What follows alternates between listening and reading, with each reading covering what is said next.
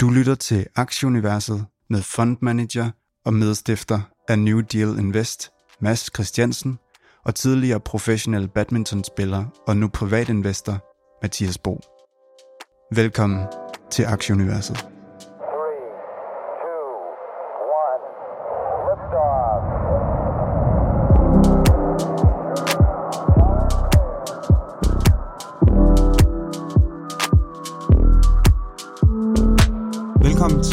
83. 20. udgave af podcasten Aktieuniverset. Det er i dag 1. maj, hvilket betyder rød ryg og dåsebar i fældeparken. Her i universet, der står den på nyheder og en masse regnskaber. Nogle af de helt store kanoner, de har været i ilden, og det kigger vi selvfølgelig nærmere på. Vi får også besøg af vores øh, højt elskede kryptoekspert, Jakob Skåning. Øhm, i dag kommer strukturen til at være en lille smule anderledes. Vi starter med, med nyheder og regnskaber, og så øh, bagefter så lægger vi, øh, lægger vi interviewet med, med Jakob og Krypto på i øh, del 2. Og min øh, partner in crime, Mads, er også med. Hej Mads. Hej Mathias. En træt mas efter en, en uge med en guds velsignelse tsunami af regnskaber her, og, og så... Og, kur, og kurs til Skovni. Og, og ja, fuldstændig vildt. Altså, man troede det hele, det kørte som det skulle her fredag eftermiddag, og så lige pludselig, så, så var der bare lodrette streger nedad på, øh, ja, på kurserne. Ja, det har været voldsomt. Det vender vi tilbage til. Øh, vi er dog så heldige at have en samarbejdspartner igen i dag, og det er øh, Seymour. Mads, kan du ikke lige øh, fortælle lidt om dem? Jo, Seymour er en, øh, en streaming-tjeneste øh, øh, ala, ala Netflix og, øh, og Viaplay og så videre. De specialiserer sig i krimier. Øh, de har en guds velsignelse af krimier, både danske og svenske og så videre. Og som, nyt, som noget nyt, så har de fået BritBox øh, med også, så, så nu kan man se øh, Barnaby og, og de her engelske øh, krimier. Jeg synes faktisk, det virker meget fedt, det der BritBox. Det er det gamle BBC, øhm, og, og sådan en masse klassisk BBC. Jeg ved ikke, om, ved du, hvilken serie Black Adder det er? The Black Adder? Nej, den har jeg ikke hørt om. Nej, okay. Det er Mr. Beans, den der, hvor han spiller sådan en eller anden øh, grum øh, ridder fra øh, i, i et gammelt slot. Det er virkelig, det er virkelig fra min, min unge dag.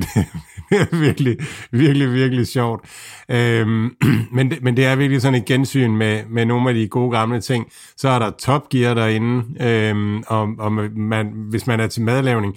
Jeg ved ikke, hvorfor det altid skal være noget med mad, når vi skal reklamere, reklamere for det, Mathias, men, men der Nå, er Jamie. Oliver, og der er Gordon Ramsay, og, øhm, og sådan noget, man kan, man kan kigge ind i.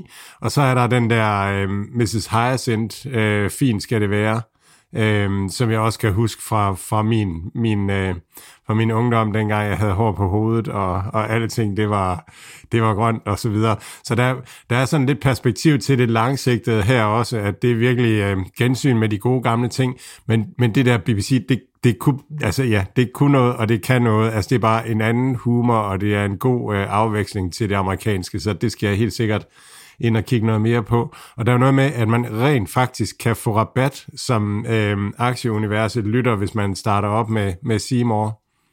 Man hopper ind på simor.dk, bestil, og så taster man aktie ind, så får man øh, en måneds gratis. Så øh, det er værd at tage med. Kom ind og, øh, og hvad hedder det nu, følg dig gammel sammen med Mads med de gamle øh, engelske serier. Barnaby, det er, det er voldsomt, men øh, ikke, ikke desto mindre, så, så kan det noget i hvert fald.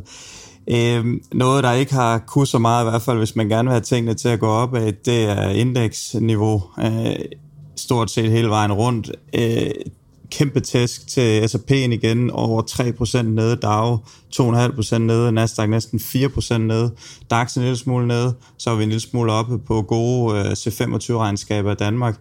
10-årig rente i USA nærmest uændret 2,88, og øh, olien i om, omkring 104 dollar.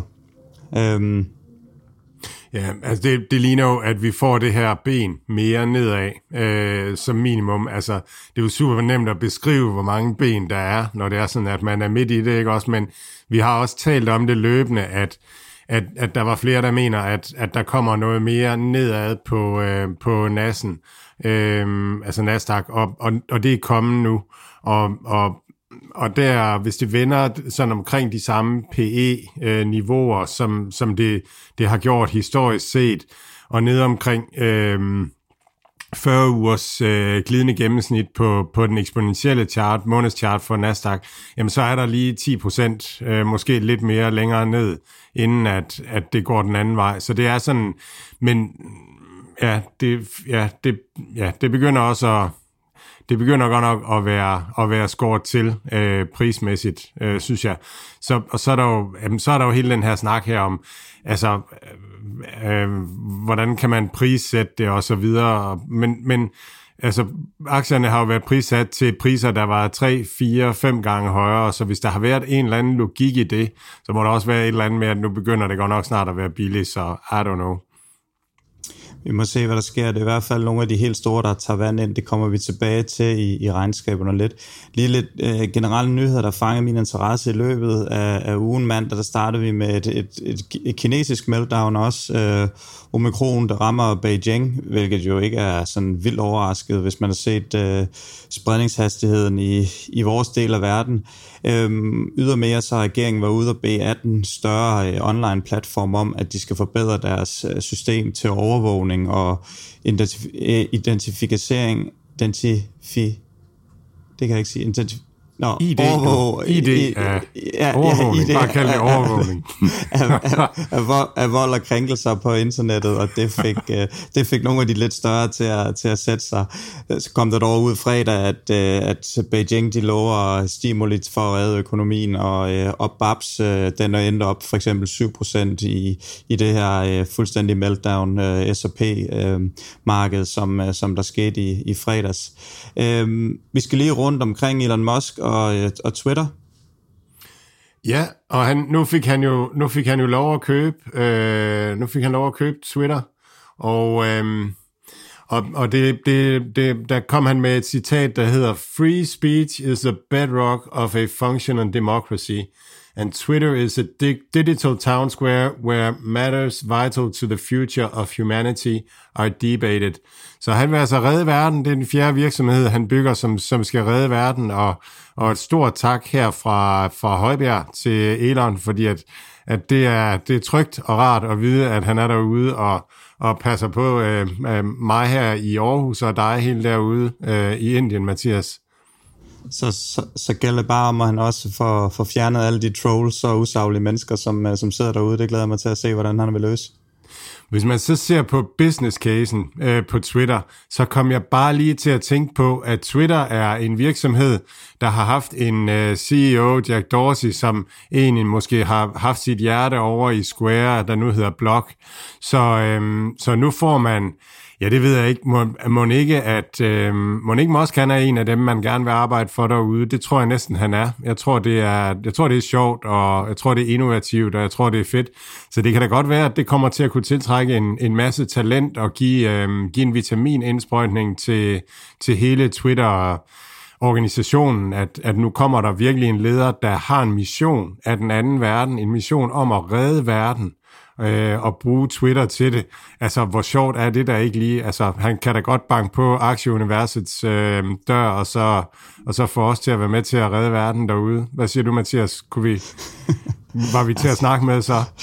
Ja, må, må ikke vi vil tage det opkald. Ja, jeg tror dog ikke, det kommer, men øh, hvis vi gjorde, så skulle vi da nok lytte. Så skulle vi nok stå skoleret, ligesom øh, langt, langt de fleste andre mennesker vil gøre. Øhm, jeg så lige en interessant historie med, med Tesla. 12 øh, procent nede tirsdag øh, hæver sig så lidt, og så falder igen 13 procent nede for ugen. Og det er, øh, ja, det er så i mit, mit andet hjemland øh, her i Indien. Der vil inderne, de vil ikke acceptere øh, Tesla lavet i Kina. Øh, personligt er jeg lidt forvirret, fordi at Kina, det er det største, hvad hedder det nu, importland. Altså varer fra Kina er det største importmarked for, for hvad hedder det nu, for Indien, og de øh, importerer maksimalt øh, af alt muligt kinesisk tekstskrammel. Jamen, det kan jeg godt oversætte, øh, det der. Det de siger, det er, øh, Mr. Musk, vi skal have nogle, øh, vi skal smøre os her. Altså, så længe at, at vi ikke bliver smurt, så, så, kan du ikke, øh, så kan du ikke sælge dine Tesla'er fra Kina her hos os. Er det ikke det? Altså, er de ikke ude at sige, hey, nu må I investere her i Indien, og helst i, i noget af det, som, som, øh, som vi tjener lidt penge på? Jo, det kunne man godt forestille sig. Altså, det, det ville jo også være rimelig oplagt at, øh, at, at, at bygge Tesla, eller få, få et Tesla hvad hedder nu, fabrik til Indien. Nu er der jo næsten alle de andre store amerikanske ligger her i, i forvejen, så altså, det, det virker relativt øh, oplagt. Altså, man kan sige, nu kan jeg jo berette lidt, hvad mine øjne ser, når jeg er i Indien. For eksempel, nu er jeg jo i Mumbai. 99 procent af befolkningen her, de bor i, øh, i lejlighed, øh, eller skur, men, øh, men lad os nu ikke se på dem. Og, og det her, uden at skulle lege sådan en svagstrømsingeniør, eller hvad det hedder, så, så er der simpelthen ikke strøm nok, og strømmen er ikke stabil nok til, at man kan lade nogen form for elbiler op. Det er jo nogle kæmpe komplekser, som laver, sig i vores compound, der er fire bygninger af 43 etager med 6-8 lejligheder på hver. Så hvis der er mange, mange tusind mennesker, som er under samme tag, så at sige, og hvordan man skulle kunne lade elbiler op, hvis der bare stod 500 Tesla'er nede i parkeringskælderen, det kan man slet ikke på, på nuværende øh, strømforbindelse. Og øh, ind, og Mumbai er en af de få byer, hvor der faktisk ikke er power cut på sådan en daily basis. Altså alle andre byer, selv de store tech-byer, Hyderabad og sådan noget, der tror jeg næsten i snit, at der er strømsvigt en gang om dagen. Så jeg kan slet ikke få det til at hænge sammen, at det overhovedet, altså jeg kan nærmest ikke overskue, hvornår det skulle blive stabilt nok til, at man kan have elbiler. Så i hvert fald så ser jeg, at der er meget, meget lang vej for, for den sådan almene middle class to, to have en eller anden form for, for elbil. Men øh, det kan være, at jeg har regnet øh, den skidt ud, så øh, det, må, det må fremtiden jo, øh, jo vise, om, om jeg har ret i det, eller hvad, men øh, inden for de om næste du har hørt år. ordentligt efter i fysik øh, back in the days. Og det, det har jeg helt sikkert ikke, for der fik jeg fem. Nå, øh, vi skal ikke snakke om min fysik femtal, eller det fik jeg også i kemi egentlig, men det skal vi ikke snakke om. Vi skal til gengæld snakke om en, øh, en ny banklicens til C-Limited. Hvad er det, Mads? De har fået til en banklicens i Malaysia. Øh, I øvrigt øh, var Grab også øh, ude at få en banklicens i, i Malaysia. Øh, og det er jo bare en udrulning af, af det her, øh, af, af deres, deres mulighed for at yde finansielle services i hele Sydøstasien, og, og en udrulning af den her øh, fintech-forretningsmodel. Alt det, som vi har i Vesten, som vi synes er cool, altså øh, wallets og øh, buy now, pay later og øh, alle de her ting, opstart og så videre, det er bagt ind i både Mercado Libre og i, øh, og i C-Limited. Og, og, øh, og Grab øh, går den samme vej. Grab er jo sådan meget interessant kursmæssigt. Øh, den er nede i 2,5 dollars. Øh, Øh, gik på, øh, altså blev, øh, var jo en SPAC, der kom på i i efteråret til 10 amerikanske dollars, så jeg tror, den har været oppe i 20 eller, eller et eller andet eller det, og, og nu er den altså så nede i, i 2,5. Øh, de brændte en frygtelig masse penge af sidste gang, men det var sådan lidt noget regn. Nej, deres, deres omsætning faldt helt vildt meget, fordi de havde måttet måtte, øh, substituere øh, lønninger til, til, øh, til chaufførerne øh, på, øh, på deres øh, ride-hailing øh, app. Altså deres, de minder meget om Uber, de har både ride-hailing og, øh, og food delivery. Øhm, og det gik så fra omsætning, så omsætningen var faldende, og det så bare super mærkeligt ud. Men, øhm, men man kan sige, hvis, hvis ikke de har jord i hovedet og bare brænder penge af uden, uden grund, men rent faktisk har en plan, så kunne det godt være et meget godt bet øh, her på det her sted. Det er, øhm, altså mange, de, de er dominerende mange steder i, øh, i Sydøstasien, i, Thai, i Bangkok er de, er de fuldstændig dominerende nu, og, og er stærke rigtig mange steder.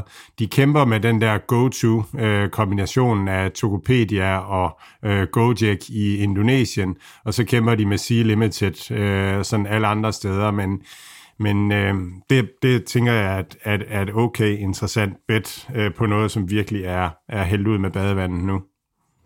Jeg har lige været nu på øh, Filippinerne i Manila, og der øh, bestilte jeg stort set nærmest hver dag fra, øh, fra Grab-appen. Det fungerede rigtig fint, øh, lige så vel som jeg har brugt øh, Delivery Heroes Talabat i, i Dubai til alting.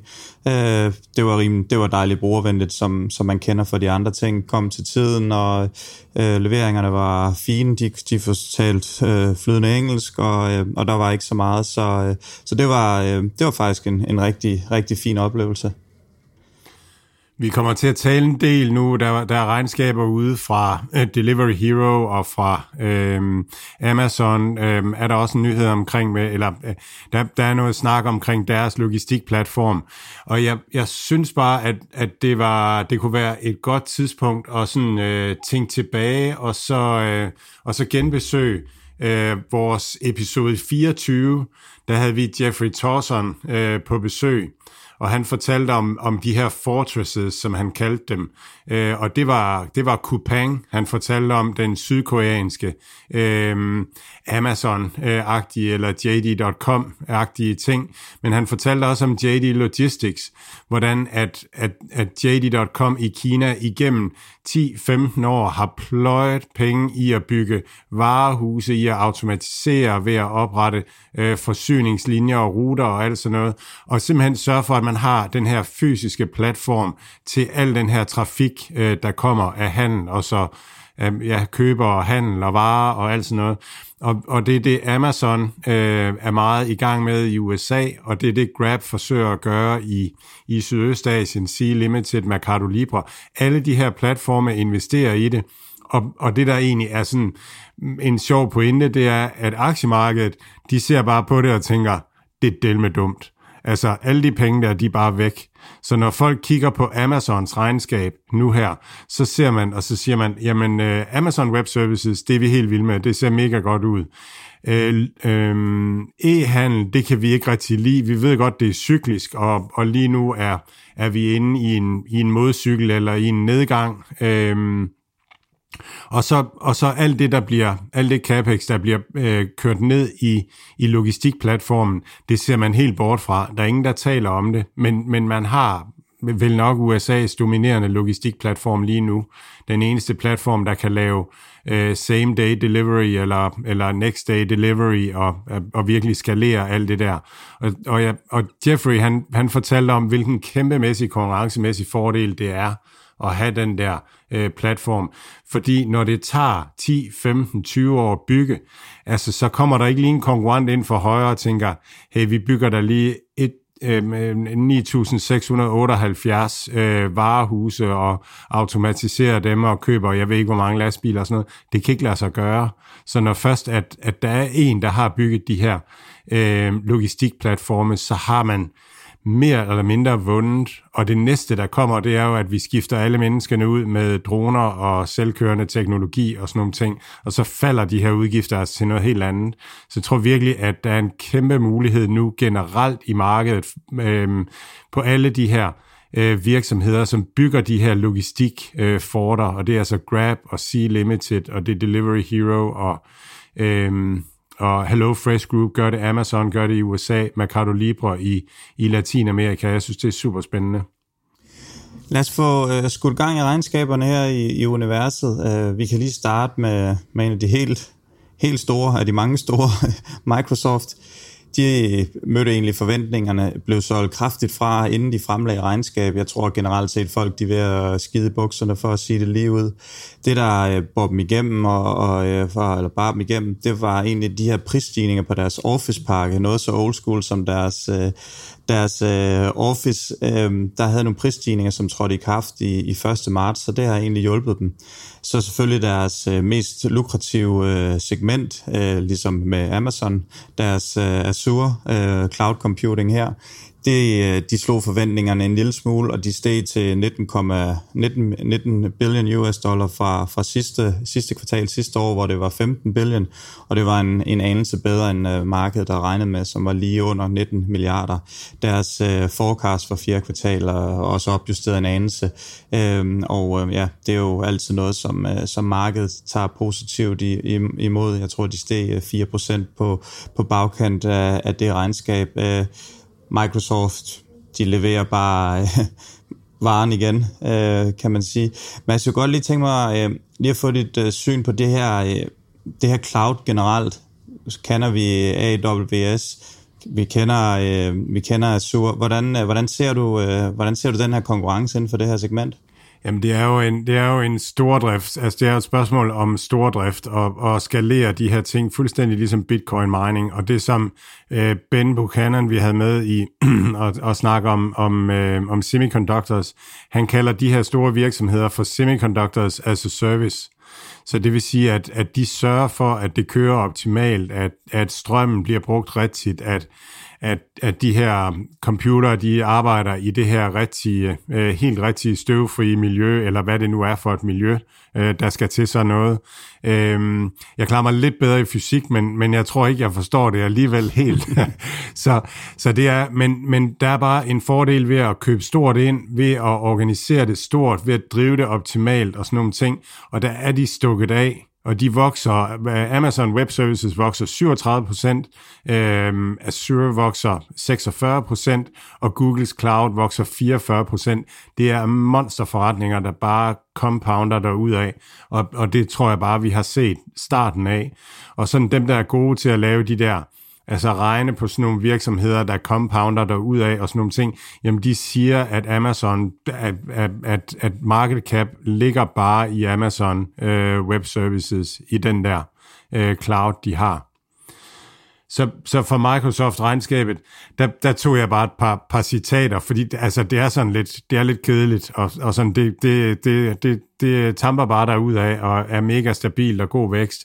Men han blev spurgt, øh, Satya Nadella, om øh, hvordan at de kunne vokse i det her svære miljø. Og det er jo det, markedet har været bekymret for, hvor meget af omsætningen, af den digitale omsætning, er trukket frem øh, på grund af corona sidste år. Så hvor svære bliver de her kvartaler at, at, at sammenligne sig med. Øhm, så, så, og, og til hvordan at de kan vokse i det her svære miljø, så svarer han, jamen konkurrencestyrken i vores tech-stack er bare helt vildt god. Altså de har bare, de har, de har det skaleret, og de har data, og de har, øhm, de, de, de, Microsoft er en distributionsplatform til virksomheder af nye produkter og, og nyudviklede ting. Øhm, Og så siger han, at jamen, der er jo ingen virksomheder, der ser mod IT-budgettet øh, for besparelser. Nu her, hvis vi får en økonomisk nedgang, øh, og, og virksomhederne begynder at blive klemt på maven, så kommer de jo ikke til at tænke, ah, det der, det der, det der IT og cloud, det behøver vi vist ikke, det kan vi godt halvere udgifterne på. Det, det, det, tværtimod, så bliver det jo omvendt, så bliver det jo sådan, at man tænker, er der noget, vi kan gøre smartere? Kan vi flytte noget på clouden? Kan vi bruge Microsoft til flere ting, sådan at vi kan, øh, vi kan komme, i bund og grund komme ned i, øh, i mandskab øh, og spare penge på den måde? Og så siger han også, at, øh, at tech spend øh, som procent af GDP, altså verdens bruttonationalprodukt, vil fordobles øh, øh, fra nu af og så øh, indtil udgangen af, af det her årti øh, og han siger, at vi er tidligt i den her digitale øh, transition. Så øhm, ja, så det var sådan meget spændende. Han siger, at uh, we are entering a new era where every company becomes a digital company. Og det er der sådan noget rigtigt over. Så, så det er, det er en, en god langsigtet øh, vækstaktie. Det er også den af, af de aktier her, som, som altså af de her store cloud-aktier, som er blevet dyrest nu øh, efterhånden og handler til, til, til, ja, til højere multipler end Google og, og Amazon, også når man ser væksten ind. Og netop Google, de var også i gang. Øh, regnskabet nogenlunde, som forventes skuffer en anelse. Øh, 1% af deres øh, revenue kommer fra, fra russisk eksponering. Og det gør selvfølgelig lige, at, øh, at toppen bliver taget her, fordi der er jo, ja, som bekendt, lukket ned. Øh, og, og de ligesom var sådan lidt forgang for en advarsel til de her andre online øh, ad-platformer. Øh, det gjorde også, at, at Facebook, øh, jamen forventningerne til Facebook, som vi kigger på om lidt, de var sådan set også hamret helt ned i, i, i nærmest øh, i minusterræn, øh, så man kan sige på den måde, der, der hjalp Google-regnskabet nok en lille smule på, øh, på Facebook-regnskab. Øh, men ja, de, øh, de klarede det heller ikke, de klarede det heller ikke godt igennem. Øh, Delivery Hero, Mads? Jeg synes, det var et vildt godt regnskab. Altså bekymring i forhold til, øh, om man kunne holde vækstmaskinen oppe øh, i forhold til coronakvartaler øh, sidste år, og man ender med at vokse øh, GMV, altså den totale omsætning med 31 procent. Øh, omsætningen i, i euro vokser med 52 procent. Øh, og det var, det var fint. Øh, overskudsgraden lidt, eller underskudsgraden lidt bedre end, end frygtet. Øhm, der er noget, der er noget usikkerhed i Korea, der, der er nogle prisstigninger til nogle af restauranterne, fordi at man overgår til en anden, til, til den her egen logistikmodel. Og det er der noget brok over, øh, og noget skriveri i pressen over. Jeg tror, det skaber noget usikkerhed. Det bliver spurgt om øh, til regnskabsmeddelelsen. Øh, jeg synes, øh, det, det mest spændende, synes jeg, det var, at, at man har nu en post, der hedder Non-Commission Revenue. Øhm, og det, øhm, det står for, at, at det ikke er noget, man tager fra øhm, det ikke er noget, man tager fra leverancerne fra kernemodellen, men det er simpelthen reklamer. Øh, og nu er man på 2% af GMV i reklamer, øh, i reklameindtægter, og man har en GMV på 44 milliarder øh, euro. Det vil sige, øh, det vil sige, man man ender med at, at, at, at tjene en milliard euro om året i reklameindtægter og det er 100% margin. Man regner med, at reklameindtægterne kommer til at vokse op imod 5% af GMV på sigt. Og det er en af de ting, som, som vi har talt om herinde, det her med, at, at når man har den app, som folk hiver frem mange gange om ugen, og det bliver jo endnu mere nu her, hvor det er quick commerce, når man lige skal have, øh, have det, man mangler derhjemme, tandpasta eller sneakers, eller hvad det nu er, man mangler, øh, energidrik, jamen så hiver man den frem, og så er der muligheden for at præsentere brugeren for en reklame. og reklamerne på, på de her platforme, de har ikke Facebooks problem, fordi den her platform sørger også for salget. Så det er, det, så det er sådan, man kan tilbyde kunderne det, at de betaler kun for reklamen, når det er sådan, at den, den resulterer i et salg. Øh, og det er jo virkelig, virkelig stærkt. Altså det er det, Facebook slår sig med at dokumentere, at, at det giver et salg. Så, øh, så når så at, når så at øh, Niklas han siger, at han regner med, at man vokser til øh, minimum 200 milliarder øh, euro i GMV i år 2030.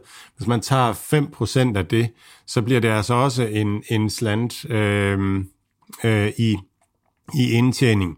Øh, så det, det bliver virkelig, det kan godt blive stort, det her med reklamepenge. Øh, så, øh, så viser man, at man, nogle af de her quick commerce øh, butikker, de er rent faktisk ved at være profitable. De bedste regioner er ved at være profitable, og man begynder at vise økonomien bag ved det. Og det er jo altså så, så begynder man at lægge reklamer oveni, og så kan man lægge nye varer oveni, og så videre. Så, så jeg synes, det var, det var sådan en, en, en, hvad skal man sige, en, en blød øh, Øhm, verificering af, af hele tesen omkring det her med at bygge et fort. Og som man siger, så begynder de også at tage det her med selvkørende teknologi ind, og droner og så videre, og kunne spare på mange af tingene. Jo mere skala de får, jo mere kosteffektiv bliver man på logistikken og sådan nogle ting. Så jeg synes, det er et super interessant sted. Så er de begyndt med øh, subscriptions, altså eller Good Food, øh, som også har, øh, at man abonnerer, så giver man fast månedlig abonnement, så får man leveret alting gratis. Øh, og det, det er jo med til at gøre, at folk bruger det mere, at det er den app, man er inde og kigge på, og det er de, det er de reklamer, der virker og sådan nogle ting. Så mega godt regnskab. Herude i, i Indien, der, der er den mest kendte, hvad hedder det nu, Last Mile Delivery app, øh, tror jeg, er, er Zomato, ja. øh, som har. Øhm, og de har sådan et premium abonnement også, hvor du betaler et eller andet, jeg ved ikke om det er 20 kroner om måneden eller sådan noget, så får du noget rabat, når du bestiller. Du får de bedste øh, delivery guys slash girls til at komme og aflevere øh, din mad, og nogle andre fordele. Der er nogle garantier inden for det levering af tiden, og, og dine ordre kommer ind i prioriteret rækkefølge, så du, du smutter ind foran køen og sådan nogle ting. Øh, det er vel også noget, som ligger relativt, øh, relativt oplagt for, for for eksempel Talabat og, og Delivery Heroes, Foodpanda og det videre, og, og køre med samme koncept. Ja, det er præcis det, de er i, i gang med at rulle ud. Og det giver jo bare, og det er også det, Good Food gør, og det giver bare en, en øget brug af servicen. Man har ikke den der, man har ikke den der, og nu skal jeg betale 5 dollars igen, eller et eller andet, så vælger jeg alligevel selv lige at starte bilen og køre ned og hente det. Øh, altså, så, øh, selvom det ikke giver mening at gøre, øh, også på den måde. Så, så ja, så det, det, øh, det, og det øger, det øger bare kendskabet til brugeren, dataen på brugeren, hyppigheden, frekvensen, alt sådan noget, vender brugeren til det, det sted, man skal handle. Det er, det er igen den her Ford-tankegang. Øh, så det er, ja, det, jeg synes, det virker super lovende. Alt hvad Mads, Mathias og deres gæster siger, er deres egne meninger. Det er ikke finansiel rådgivning. Denne podcast er udelukkende ment som information og skal ikke bruges til at lave beslutninger om investeringer. Mads, Mathias og kunder i New Deal Invest kan have positioner i de virksomheder, der tales om i podcasten. Robin Hood øh, vores øh, online trading platform, øh, skurkene fra USA, de øh, afskeder 9% af deres øh, arbejdsstyrke. Øh, et af de steder, hvor øh, ja, der lige pludselig bliver nogle, øh, nogle ansatte, der bliver sat på sidelinjen. Vi har jo ellers hørt om, øh, om, om folk ikke, der kan finde arbejdskraft osv. så. Nu, øh, nu begynder de at, at, at skære, skære ind til benet. Øh, relativt dårligt regnskab, de også kommer med her. Deres, øh, deres revenue faldt til, til 299 øh, mod 352. De har et tab på aktie på 0,45 mod 0,36 forventet.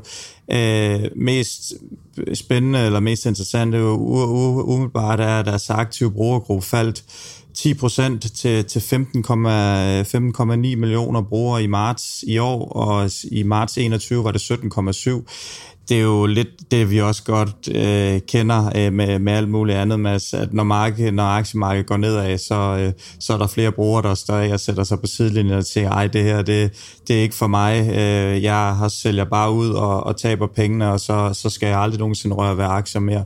Så det er vel egentlig ikke så, så overraskende, hvad kan man sige, desværre, at, øh, at, at folk øh, kommer til at gøre det, fordi de, de bliver usikre. Så øh, det ser svært ud for, for Robin Hood i øjeblikket.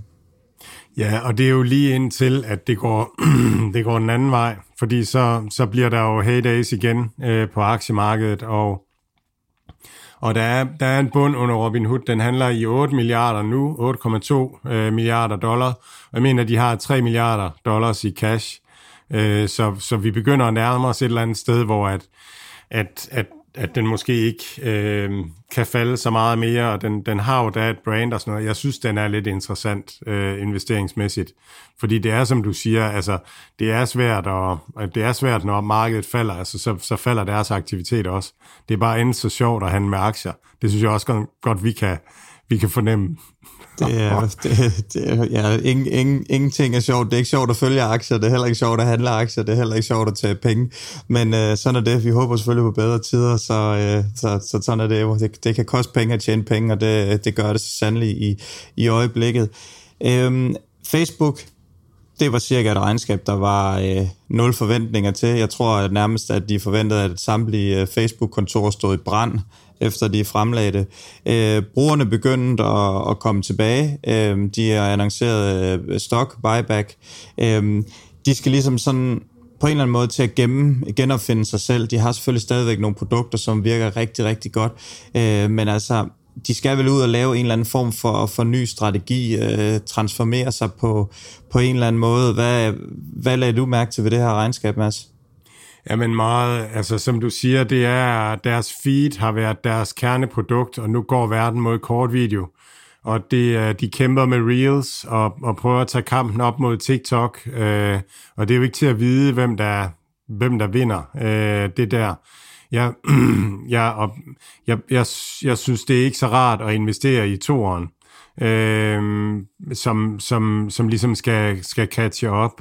Øhm, så på den måde, lige nu er de lillebror til, til TikTok, og det føles ikke så, så godt. Så er de her kortvideoer, de er svære at, at sætte reklamer på.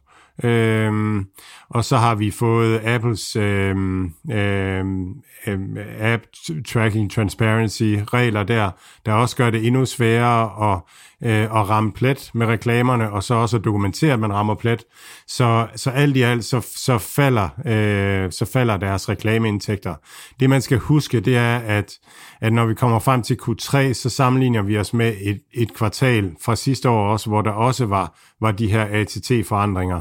Øhm, så det betyder, at, at det bliver nemmere sammenligning, og det bliver nemmere at, at have vækst i indtjening. Så det kan godt være, at, at det bare bliver en snitter i år, og så, øh, og så starter vi øh, af igen med, med vækst fremadrettet. Øhm, jamen, og så satser de jo rigtig meget på... Øhm, på, på øh, stadigvæk Metaverse øh, Played. Øh, de kommer ud med en webbaseret Horizon, og, og de fortsætter med deres øh, de her øh, de her virtual reality øh, headsets. Der kommer den første butik nu, øh, Meta Butik, fysiske butik, hvor man kan prøve øh, headsets eller, eller ja, briller. Øh, så går folk rundt og, og støder hovederne mod hinanden ind i sådan en, øh, ind i sådan en butik der. Øhm, og så synes jeg, de var lidt defensive. De taler meget om artificial intelligence, at de satte så meget på det. Det er de nødt til for at kunne, at kunne ramme plet med reklamerne. Øhm, og så skal de bruge det til deres øh, metaverse. Øhm, og så er de meget sådan, de trækker tråde til, dengang de var en, en, en PC-virksomhed øh, øh og havde et, et mobilproblem. Det løste de i den grad, blev dominerende på mobilen. Og så, og så på et tidspunkt var de også nødt til at skifte til stories, og det gik også vældig, vældig godt. Og det taler de meget om i dag, at de, de tidligere har kunne, kunne øh, skifte to gange. Og så bliver det nok ligesom med Kåre Schulz, at, at så tænker man, at, at når man har kunne gøre ting en gang, eller måske næsten ikke engang gøre det alligevel en gang, at, at så kan man altid gøre det. Og altså, selvom de har kunne skifte to gange, så er det et meget lille statistisk materiale, øh, ligesom at sige, at så kan de også gøre det en tredje gang. Øh, fordi at, altså TikTok har jo heller ikke tænkt sig bare at og, og, og, og, og gå tidlig i seng og fejre sejren øh, hver eneste dag. Så, så øh, ja, så det var, og det var det samme med Kåre Schultz, altså om, om han lige reddede, øh, hvad hedder den, Lundbæk, eller, eller han var der ikke så lang tid, som man næsten kan sige, at han reddede den, men, men i hvert fald så var han virksomhedsdoktoren over alle virksomhedsdoktorer, og skifter så til Teva, og alle tænker, så går det jo bare godt, men, men, men sådan er det jo ikke. Det er jo et meget større kaotisk system, end, end, end som sådan er. Så, øhm, så, så Facebook, der kan komme en masse ting ind fra højre og venstre, som gør, at Facebook enten lykkes eller ikke lykkes, så jeg tror ikke, det er så, så nemt lige at forudsige. Man kan også sige, at de har stadig nogle produkter, som fungerer relativt godt. WhatsApp fungerer relativt godt. Ja. Instagram fungerer fantastisk. Det er jo stadigvæk de, to af de allermest brugte apps i hele verden, så, så, så skidt er det vel, vel heller ikke. Nej, men de har, de har den her med regulatorerne, ikke? At, at det er ligesom om, at de får bare ikke lov til noget som helst. De fik ikke lov at købe Giphy, øh, og de har været nødt til at sælge, øh, øh, sælge deres, øh, og hvad den hedder, deres, øh, deres øh, stablecoin-projekt øh, har de solgt til Silvergate. Så, så de, ligesom, de får ikke rigtig lov til noget, så de er bare, de er bare i den sorte bog. Øh, og det er rigtig skidt. Fuldstændig ligesom da jeg var inde ved militæret oppe i Nørre Sundby, altså hvis først sergeanterne, de havde set sig sur på en skab, altså så var det ligegyldigt, så fandt de alle fejlene med det, ikke? Også, mens at at de andre, som, som rådede måske næsten lige så meget som mig, altså der blev aldrig kigget i deres skabe. Så det var også det, der skete for mig i fysik og kemi, da jeg fik fem af Martin, uh, Martin Lund, også kaldt Martin L. Lund. Nå, tilbage til, til, vi skal holde fokus igen her. Ja, du hildte mig helt ud af det med det der fysik der. Nå, kan vi ikke lige komme tilbage på sporet med, med lidt Marley Spoon? Det var vel, øh, det var vel ikke helt, helt skidt. I hvert fald ikke øh, investorerne tog meget pænt imod det. Ja, det, det, det gjorde de. Altså, den er også bare handlet voldsomt langt ned. Øh, den, øh, den handler til en price sales på øh, 0,25, øh, som, som jeg lige ser det, og, og Fabian Siegel, der, deres CEO, mener jo, at, at de er sådan en, en virksomhed, som kommer til at køre med omkring, omkring 10% øh, marginer på bunden, og, og, og, og de, de havde meldt ud omkring i år, at de vil øh, prioritere profitabilitet frem for vækst og havde nogle, nogle, et relativt hårdt kvartal sidste år sammenlignet sig imod, så kommer de ud med 32% vækst, i, øh, og det, det, det var godt nok meget bedre, end, end jeg havde regnet med. Øh, helt sikkert, at, at, at Hello Fresh Group er, er en bedre og større virksomhed, og mere moden, og er meget længere, men øh, prisforskellen er også meget stor. Og så, så er der det her, at at, at det her, det er ikke tech. Altså det her, det er, det er, at man kører tomater, agurker og spidskål og, og, og, og kyllinger og så videre, og så propper man det i en fabrik, og så kommer det ud i sådan nogle øh, klar, øh, klar til at lave madkasser, og så bliver det kørt ud. Og jo, så er der også en app, og der er der også de, de har også noget data på brugerne og sådan noget, men det er en produktionsvirksomhed. Indkøb, produktion, og så en brandvirksomhed, hvor man brander sig, og så logistik. Så det er alt muligt andet end tech. Det er virkelig bare øh, real world business, som skal fungere rigtig godt skaleret.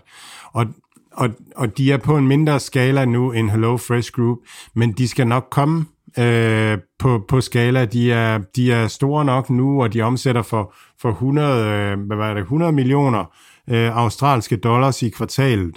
Så det er noget med en 3 milliarder kroner øh, om året, øh, som de kører på lige nu. Og det er jo da også sådan, altså det er jo da også en vis størrelse. Øh, men, men, men de skal vokse noget mere, før at, at de ligesom har samme skala og samme forretningsmæssige styrke som Hello Fresh Group, og det, det når de nok aldrig at få, fordi Hello Fresh er virkelig, virkelig bare et monster at, at være op imod. Men det er ikke, det er ikke sådan en digital platform, hvor at, at den, den meal kit, du spiser nede i Indien, den bliver, den bliver bedre, fordi jeg sidder herhjemme og spiser en meal kit. Altså, sådan er det ikke. Det er, det, det er det samme, og det vil det være. Altså, når du er på Facebook, så er Facebook bedre for mig også. Det er netværkseffekter, og det er der ikke inden for MealKits på samme måde. Så der, det kollapser nok ikke til én bruger, men, men, øhm, men, men der vil være plads til flere, ligesom der er plads til flere forskellige supermarkedsbrands. Jeg kiggede lige lidt på PayPal, som også kom. Det var ikke godt. Det var heller ikke øh, dårligt. Der er stadigvæk vækst. Q1 i 2021, det her var, øh, var PayPal stærkeste til dato, så det er også et, et svært kvartal at skulle, øh, skulle sammen, sammenligne sig med. Øhm, jeg siger, det er ikke sådan, at man løber skrigende væk, men man, man trykker måske heller ikke helt på, øh, på købsknappen endnu. Øh, vi har jo måske taget lidt mere varm om, om Square her i, i, øh, i programmet. Øhm, vores, vores ven, øh, Brad Freeman, han har lavet et rigtig godt write-up på, på PayPal. Hvis man kan gå ind på, på øh, hans Twitter-handle, øh, Brad Freeman tror jeg bare, det hedder, der har han skrevet inden, øh, hvad hedder nu, et godt write-up på, på PayPal, hvor han har gået i detaljen med den. Jeg tror, øh, som disclaimer, man kan sige, at han, han er selv lang aktien, men, øh, men der kommer han ligesom sådan til bunds i det, og der har han også sådan lidt han er lidt i... Ja, han, han løber heller ikke øh, til salgsknappen, han løber heller ikke skrigende væk. Han er også sådan lidt, lidt i tvivl om, hvad der, hvad der sker. Så der, der kan man lige hoppe ind på hans Twitter-profil og læse hans, øh, hans skriv omkring det, hvis man skal man bliver lidt klogere på det. Så du, øh, så du noget på det? Nej, nej, jeg har bare, jeg, og, jeg, og jeg kender den faktisk ikke særlig godt. Jeg har bare sådan den der fornemmelse af, at, at de kom først ud, øhm, og, så, og det har været super fedt for dem. Men, øh, men hold op, øh, Block kommer med, øh, med deres, øh, med deres øh, e-wallet øh, blæsende, og, øh, og, og Social Finance kommer blæsende med deres, øh, og sådan nogle ting. Og der mangler ligesom, at PayPal også virker innovativ og, og kommer med det næste, og det næste, og det næste. Og det, det synes jeg ikke lige helt, man, man sådan hører og ser, ser fra dem. Øh, men, men altså, de har der, jeg mener, de har den der Venmo, øh, mener den hedder deres øh, e-wallet, som konkurrerer med, øh, med, med Squares e-wallet, så, så de, de er der jo, men det er bare ligesom om, de formår ikke at, at have den samme fart på, den samme eksekvering og sådan nogle ting. Så jeg tror, øh, ja, jeg, jeg kan bedre lide de andre i bund og grund. Teladoc skal vi lige kigge på. Øh, deres øh, revenue misser en lille smule men tabet per aktie, det var 41,6 versus 0,62. 41,6.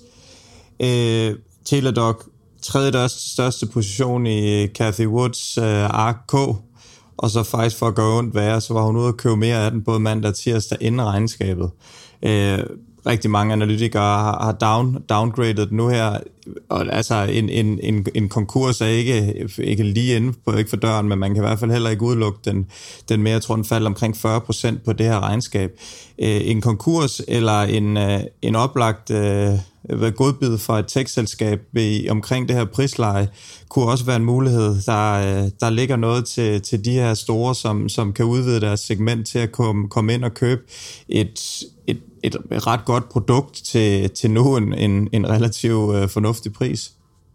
Ja, jeg sad, øh, Ernest, han har hjulpet mig noget med, med de her nye porteføljer i, øh, i New Deal Invest, hvor en af dem, det er de her tech-gorillaer, som er de store ledende selskaber inden for hver kategori. Og det her med, med, med at gå til lægen via nettet og digitalisere øh, lægegærningen, det er jo helt klart en, en kategori, som er spændende og spændende at finde ud af, hvilke der bliver vinderne, og vi sad og snakkede frem og tilbage om Teladoc, og Ernest havde, havde sådan kigget noget ind i det. Han havde haft Livongo, som var den, de købte op, og, øh, og så havde han, ja, så havde han, så havde han kigget noget på Teladoc CEO, og var egentlig bare sådan ikke begejstret, øh, og havde så valgt at sælge sin Livongo øh, der i forbindelse med, at, at de blev købt op, og det blev han jo da virkelig ramt i røven.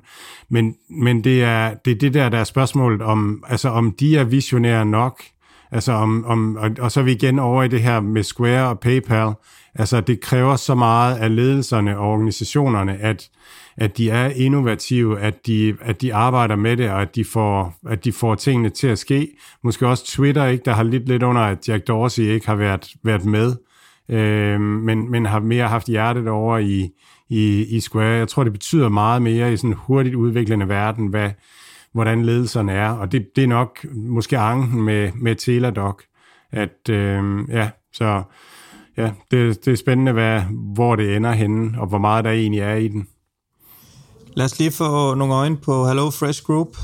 Det øh, har du haft øh, et tæt øje på, Mads. For, øh, forklar lige, hvad du ser.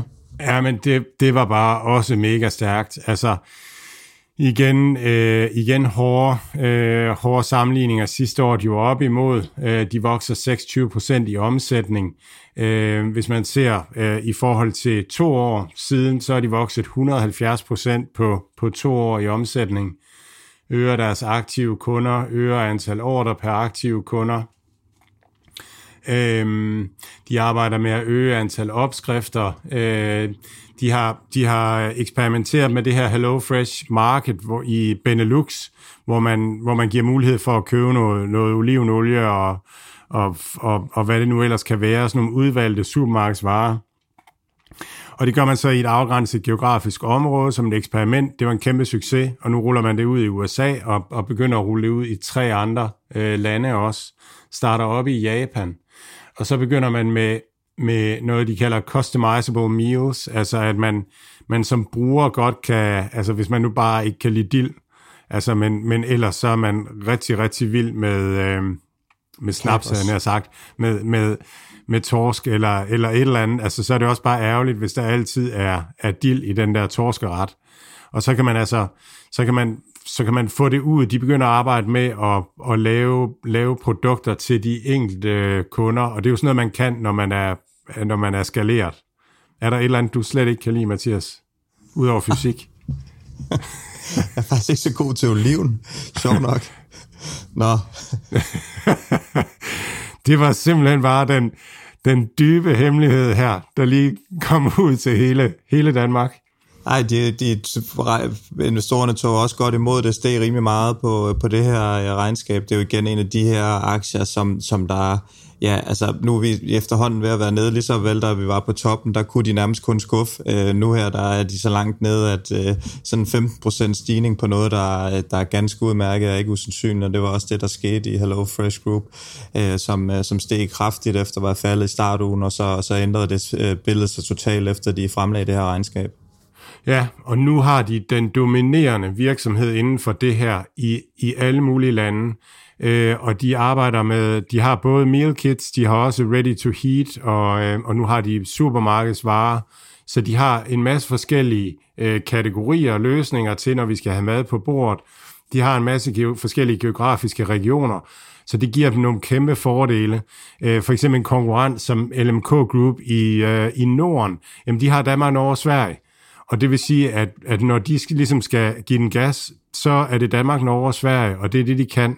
Hello Fresh Group, hvis det er sådan, at LMK Group, de, de giver den gas i Danmark, Norge og Sverige, jamen så kan man fra Hello Fresh sige, at hvad, så slapper vi lidt af her i, i Skandinavien, og så bruger vi vores markedsføringspenge i USA, hvor vi kan mærke, lige nu har vi traction, lige nu er der et eller andet, der gør, kan vi se af vores data, at USA giver en høj return on investment på de markedsføringskroner, vi laver, og i næste måned er det, er det et andet land, næste måned et tredje land, og nu prøver vi at teste det her af i et land, og noget andet af i et andet land, og sådan nogle ting.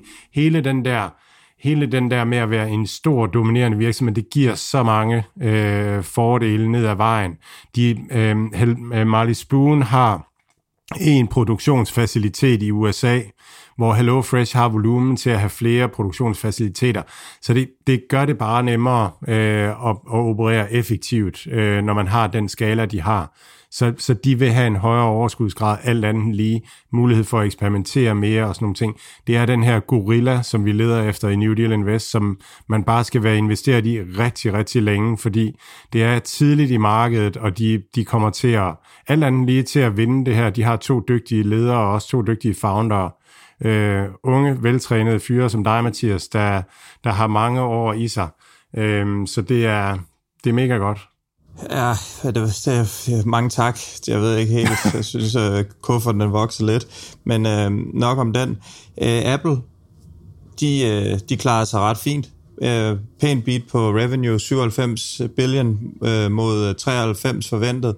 Øh, EPS var på 1,52 mod 1,42 forventet. Man frygtede den her en lille smule mindre aktivitet i App Store, men det så egentlig faktisk også øh, ganske fint ud.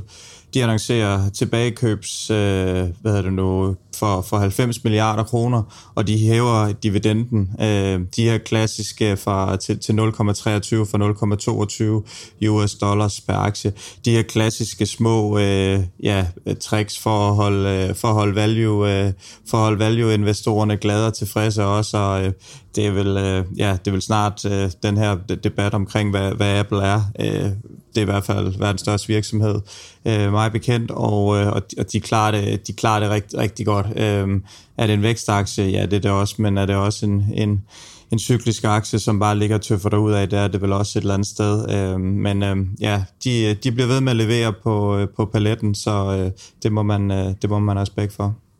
Jeg tror, deres P ligger på omkring 28, og den forventede vækst ligger sådan på omkring 5% eller sådan noget de næste par år. Så det er også en, en velpriset aktie, kan man sige, hvor at, at, at jeg synes, noget af det, man køber ind i, det er, at man, at man nok tror, at de kommer til at, at slå øh, markedet, fordi at, at selvom at man har haft succes i mange år, så kan der jo godt komme, der kan jo godt komme et eller andet op. Altså det kan jo være nok, jeg alligevel finder på den der øh, nye smartphone, der bare er bedre end iPhone.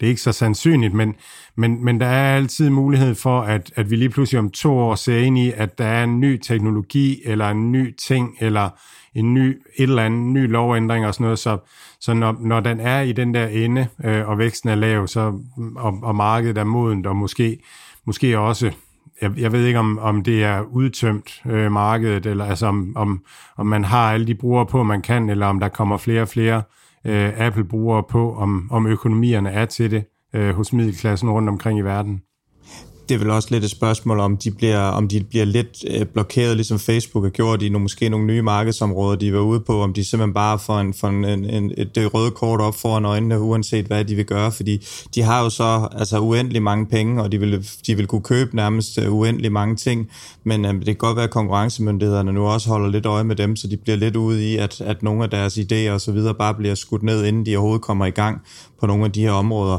Men øh, ja, Apple Bank, Apple, Apple Pay udvikle Apple Pay til Apple Bank et eller andet sted. Det ligger vel lige til højre benet. Ja. Det viser sig relativt sikkert. Stort set alle bruger det allerede, og, og som vi snakker om mange gange, jamen min iPhone, den ved mere om, om mig, end jeg selv gør, og mine forbrugsvaner og alt muligt. Det er relativt nemt for dem at, at kunne give mig et eller andet lån uden nogen som helst form for risiko, når de alligevel bare har pengene i, i banken og så videre. Så, så altså, der ligger jo nogle gastronomiske muligheder, men det er nok mere det her med, måske om de rent faktisk kan få lov at, at føre dem ud i livet. Øh, mm. det, det, det tager i hvert fald noget, noget tid at rulle noget ud, som, som er så stort som det her. Så altså, det bliver spændende at se, hvad de, øh, hvad de finder på, øh, finder på fremadrettet. Øhm, Mads, øh, ugens måske mest overraskende øh, Amazon, de tager jo simpelthen penge Øh, meget bekendt, første gang siden 2015, de har et tab per aktie på 7,56, og øh, markedet har forventet, at de skulle tjene øh, 8,4. Øhm, det skyldes primært, det har vi også været inde på tidligere, deres store position i den her Rivian, som faktisk, jeg mener, det var i, i Q4 sidste år, som, som reddede deres tal en lille smule, og den aktie var steget så meget.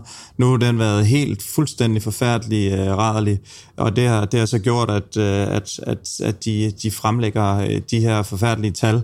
Øhm, positive for dem er selvfølgelig vores, vores øh, tilbagevendende cloud, deres øh, cash cow, øh, Amazon Web Services, der stadigvæk er stærk og op med, med 37 procent. Um, men det er vel lidt en overraskelse, at det var så skidt. Jeg tror nok, at, at folk godt vidste, at, at, øh, at, at det, der ikke ville være særlig meget vækst i e-handelssegmentet. Øh, og det var jo sådan, at man deler jo e, deres e-handelssegment op i, i det, der hedder øh, First eller 1P og 3P. Hvor 3P, det er der, hvor Amazon bare er platform, og så er, der, så er der nogle sælgere, der bruger platformen til at sælge til nogle købere. Og 1P, det er der, hvor Amazon selv sælger øh, til folk. Og der var et fald i, øh, i 1P, og det er første gang i, øh, ja, i mands minde, øh, at, at, at der var en, en fald, øh, et fald i, øh, i handlen der. Øh, så det, det tror jeg, det tror jeg også, det siger også noget om, at folks købekraft og købelyst og sådan nogle ting er lidt faldende og lider lidt under inflationen, og det kan jo så måske tale lidt for, at måske bliver inflationen ikke så slem, medmindre at staterne begynder at, at pøse penge ud øh, øh, for at øge købekraften. Øh, så, så, så, så det var, ja, det var negativt. Øhm, og, ja, og så er folk super negative over, over de mange penge, der bliver brugt, øh, også i, i logistiknetværket, øh, og det, det, øh, det vil man også det vil man fortsætte med at investere i. Og så, og så var der, altså så, så koster logistiknetværket penge lige nu, som vi har set hos mange af de andre øh, platforme også, øh, der har et egen logistiknetværk, simpelthen fordi man har fået over, overkapacitet nu. Øh, det, man investerer sådan en, en 6-12 måneder frem i at udbygge øh, kapaciteten, øh, og nu kommer man fra en periode, hvor at folk ikke kunne købe rejser og oplevelser og sådan nogle ting, så alle købte bare ting på nettet, og så lige pludselig nu, der, der kan man købe rejser og oplevelser, og samtidig så er... Øh, Samtidig så har vi det stående hjemme i garagen, vi skal have stående derhjemme. Vi har plæneklipperen, og vi har den der øh, støvsuger til bladene i garagen, og vi har alle de der ting, isterningmaskinen. Og så, øh, og så begynder vi at bruge de penge, vi har til at, at rejse igen og sådan nogle ting, og så falder efterspørgselen på Amazon rigtig meget. Og det betyder, at man har overskudskapacitet nu på logistiknetværket. Øh, jeg synes, den her lille bitte nyhed, som jeg snakkede om sidste gang med, at nu kan man som, øh, som e-handler i USA, hvis man bruger Amazons logistiknetværk, så kan man, øh, så kan man blive en del af Amazon Prime-bundet, så kan, så kan Prime-kunder få gratis fragt øh, til ens butik. Så så når man har det der, at hey, hvis vi bruger det her logistiknetværk, så får kunderne gratis fragt og så videre, så man får en eller anden, altså man får en, en billig øh, pris på det, og man får en rigtig god service, og man får, man, man får adgang til hovedgaden, til supermarkedet, hvor, hvor, alle, de, hvor alle de er, altså Amazon Prime-bundet og sådan noget, jamen så, øh, så vil man da det. Og det, Ja, øh, det, jeg, jeg, jeg, jeg tror folk, jeg tror markedet undervurderer værdien af det logistik Ford, for at bruge Jeffrey Torsons øh, ord om det, som Amazon har bygget nu. Jeg tror, det kommer til at give dem kæmpemæssige konkurrencefordele fremadrettet. Øhm, så ja. De guider en lille smule øh, sværere for, for Q2, og det er jo selvfølgelig også det her nøgletal inden for de her virksomheder, hvad, hvad guidance er. Øh, de guider mellem 116 til 121 milliarder, øh, og markedet forventede 125. Så sådan en relativt stor forskel også til, at deres tab på den her Rivian-position udgør øh, 7,6 øh, milliarder øh, US dollars. Så altså, det er selvfølgelig også, øh, det er selvfølgelig også noget, som, som kan mærkes på, øh, på tegnebogen. Så har der været en lille øh, battle i, øh, i Indien, der har været et øh, hvad nu, disput omkring en retail-kæde, der hedder Future. De står blandt andet blandt andet nogle af de her supermarkeder, der hedder Big Bazaar. Øhm, og Amazon, de har haft et sådan aftalt et køb med dem, men så kommer den her Reliance-gruppe med Mukesh Ambani i Indien og Asiens rigeste mand. De sådan sne sig ind om og vil, vil købe dem i, i stedet for. Øh, men, øh, men det ligner nu, at, øh, at, at øh, Mukesh Ambani og øh, Reliance, de må, de må trække sig, fordi at Amazon har troet med at sagsøge dem langt ind i helvede. Øh, hvad, hvad de så har været smarte nok til at få gjort Reliance, det er, at de allerede individuelt har købt en del af de her øh, retails øh, shops på, på øh, Future, eller på for den her kæde Future, så, så de stort set allerede har, har spist noget af det allerbedste. Så, så Smart nok lader dem, men, øh, men de er i hvert fald også bestemt stadigvæk rigtig aktive i Indien, og også absolut øh, det her logistiknetværk, absolut også det, der fungerer bedst i Indien. Det er, det er suverænt øh, Amazons, eller øh, Amazon, som, som sidder på de her leveringer, og det fungerer super godt. Og det er jo præcis derfor, at det er vældig rart, at Sea Limited de ikke investerer i Indien mere. Fordi at det, det bliver så binært, om, om man får lov, eller man bliver drillet. Hvis man bliver drillet hele tiden i ens forretningsudvikling, så har man jo ingen chance for at, at, at gøre det godt man skal i hvert fald komme ind med, med masser af, af penge og, øh, og endnu mere gå på mod. Øh, det, det er jo, når der, når der sidder nogle, nogle tunge industrifolk, som, som der så selv gør i Indien, så er det klart, at kommer man ind med, med shop i Indien, og øh, når, hvad hedder det nu, Mukesh Ambani har lignende produkter, og også med Amazon, så, så det er altså, det, det, er en stor, det er en stor bjørn, der skal nedlægges, inden man kan spise noget af det her, så øh, det, det ser svært ud, mindre man virkelig, virkelig sætter, sætter alt ind, og så, så kan det blive rigtig dyrt at tabe, så øh, så på den måde, ja, der, der giver det måske meget god mening. Øh, Mads, Øhm, inden vi lukker helt, så lad os lige komme rundt om øh, Spotify. Ja, det var... Det, det er, jeg synes altid, Spotify er spændende. Jeg vil sådan, hvordan, hvordan kan de tjene penge på det der, og hvordan, øh, det er virkelig, det er virkelig sådan et, et op ad bakke øhm, øh, øh, race for dem. De, de øger øh, deres omsætning med 24 procent, og øger deres øh, reklameindtægter med 31 procent. Øh, de øh, siger, de, øh, Daniel Ek, han siger, han siger undervejs i earnings call, at de vil ikke være Netflix for podcasts. Det er ligesom om, at for, for to år siden, der vil alle bare være Netflix for X, Y, Z, og nu er der bare ingen, der vil være Netflix for noget som helst. Altså, man, man skal bare ikke være det samme som Netflix. Øhm, men han, altså, som han siger, det, det er så forskelligt fra, fra Netflix, deres forretningsmodel. De minder meget mere om Google øh, i virkeligheden. De er en aggregator for, øh, for lyd, for podcasts. Jeg bruger det selv, hvis jeg skal sætte mig ind i en virksomhed, så, så går jeg ind og googler CEO's navn, eller nej, ikke, ja, Spotify, øh, CEO's navn og virksomhedens navn og, og, og sådan noget, og finder øh, de relevante podcasts og interviews derinde, og det er det er deres fremtid, men øh, ja, det, det er spændende, hvor, hvor meget, hvor, ja, hvor godt de kan øh, gøre det der øh, fremadrettet. Men øh, ja, en fascinerende virksomhed, og Daniel Ek er altid vildt interessant at, at høre på. Så ja. Mads, det var egentlig det, vi havde omkring uh, ugens uh, regnskaber. Vi, uh, vi smider den over til Jakob Skåning og får en uh, opdatering på, uh, på kryptoverden. Simpelthen skal det op eller ned?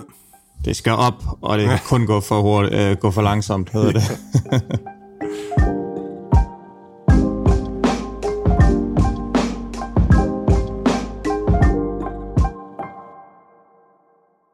Denne episode er bragt til jer i samarbejde med Seymour. Prøv det fantastiske film- og serieudvalg gratis i en måned ved at bruge koden AKTIE på seymour.dk-bestil.